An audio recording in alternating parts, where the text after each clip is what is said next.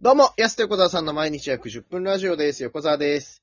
やっせーすお願いしますよろしくお願いします。安手小沢さんの毎日約10分ラジオです。よろしくお願いします。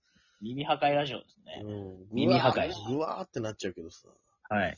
まあ今日もね、リモートでお届けしておりますけども、よろしくおお願願いいししま。ますあの、ちょっと前か、にもうアップされてましたけど、あの、HTB の公式 YouTube チャンネルで、はい。あの、占いをね、していただきまして。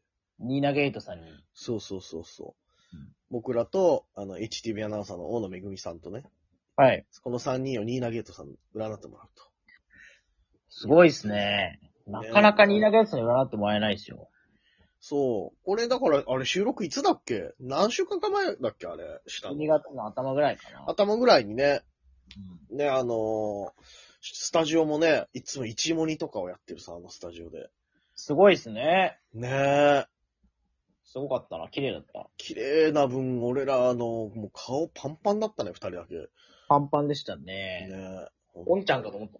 いや、もうそう、白いおんちゃんだよ、あんなもん白おんちゃん白おんちゃんだって、あんな。はい。白おんちゃんでし。た。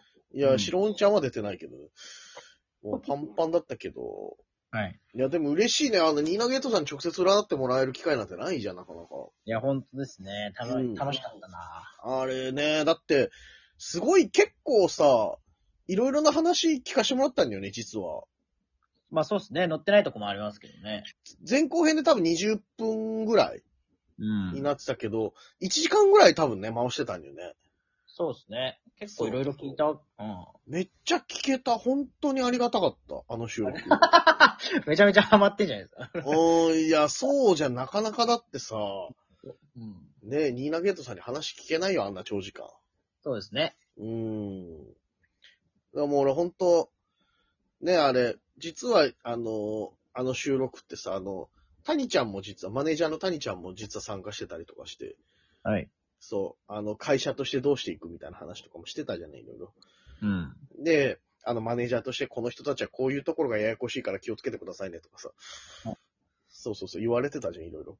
うん。そう。で、まあ収録自体はすごく楽しくてよかったんだけどさ、俺やっぱ一個だけ不満があるとすれば、うん。ヤスが大野さんへの愛情を語りすぎたせいで、うん。肝心の俺の恋愛を聞けてないのよ。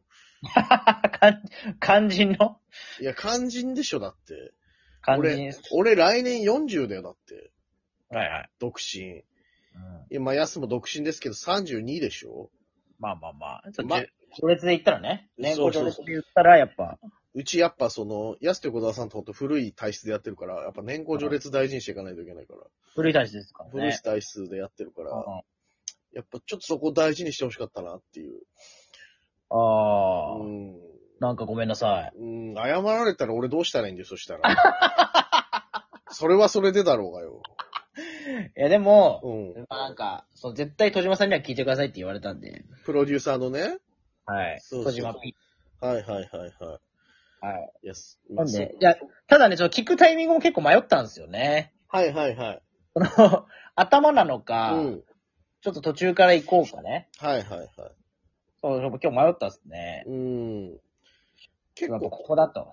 まあでもそっか、ちょこちょこ、ジャブ出しつつ最後、がっつりね、あうんの、後編でも使われてたけど、ああいう形でヤスとさ、大野さんのこの相性占いやってたじゃない。。はいで、なんかね、時間も結構それまで本当だから、もうそこまでで1時間近く行っちゃってたから、いや、どうしようと思って、本当にもちろん仕事のこと聞くべきなんだろうけども、個人的には俺の恋愛をマジで聞きたいのになと思って。いや、別に、 それでも良かったっすけどね。 いやー、でももう聞けなかったでしょ、あの流れで。まあ、そっか、その、別、知らない人とのね。そうそう知らない人まださ、